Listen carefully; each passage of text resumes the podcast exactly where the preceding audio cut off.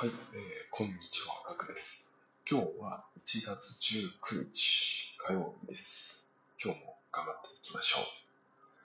今日のテーマは、自分はポンコツだ、です。えー、あなたは、あーポンコツですか？そんなことないですか？えー、私はですね、ポンコツです。えー、自分はですね、えー、ポンコツであることを認識すると、いいことがあります。はい。ぜひポンコツと認識してほしいですね。はい。えー、それはですね、自分へのストレスが減ります。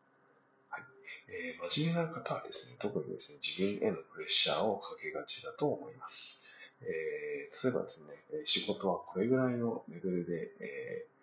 こなさなきゃならないとか、えーこんなに時間がかかってしまうのは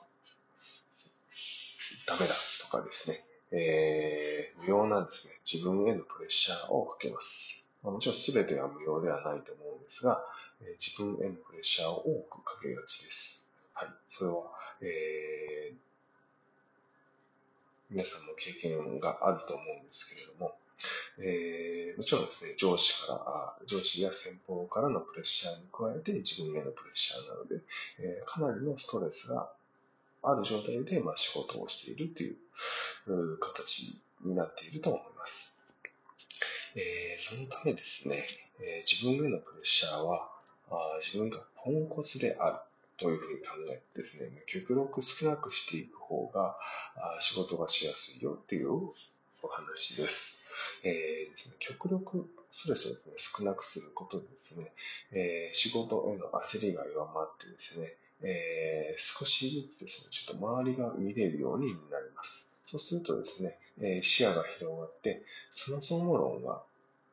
あ出せるようになります。そもそも論です。まあ、そもそもこの仕事って、えー必要なのか。えーそもそもですね、この、この締め切りは明日である必要があるのか、調整できないのか、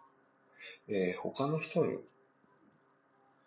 任せた方がいいんじゃないかとか、他の人と一緒にやったやった方が早いんじゃないか。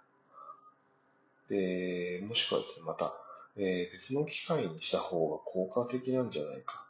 とか、っていうところが見えてきます。まあ、そもそも仕事には、まあ、目的があるわけで、その目的を、おこのプレッシャーによって見失いがちなので、そこをそもそも論を出して、えーこれそもそも必要なのかっていうのを気づく必要があるんですね。えー僕もよくね、えーこれ仕事に必要なんだっけ？って途中で思うことがよくありますので、えーこれはですね、まあ、最初にですね、ちゃんと目的を把握して、えーえー工数を把握して取り組めばいいんですが、その先方からのプレッシャーとか自分のプレッシャーで、えー目的がちょっと薄れてしまう場合がありますので、まあ、これは途中でもう一度ですね、見直すという意味でですね、えー先方からのプレッシャー、自分へのプレッシャーは、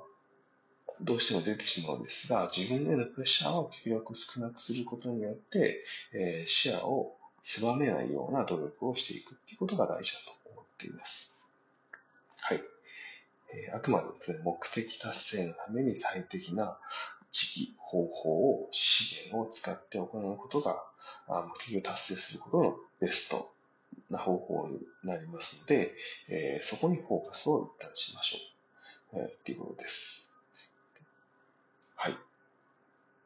いかがでしたでしょうか？はい。えー、ためになったという方は、ぜひフォローをよろしくお願いします。はい。それではまた次回お会いしましょう。ではでは。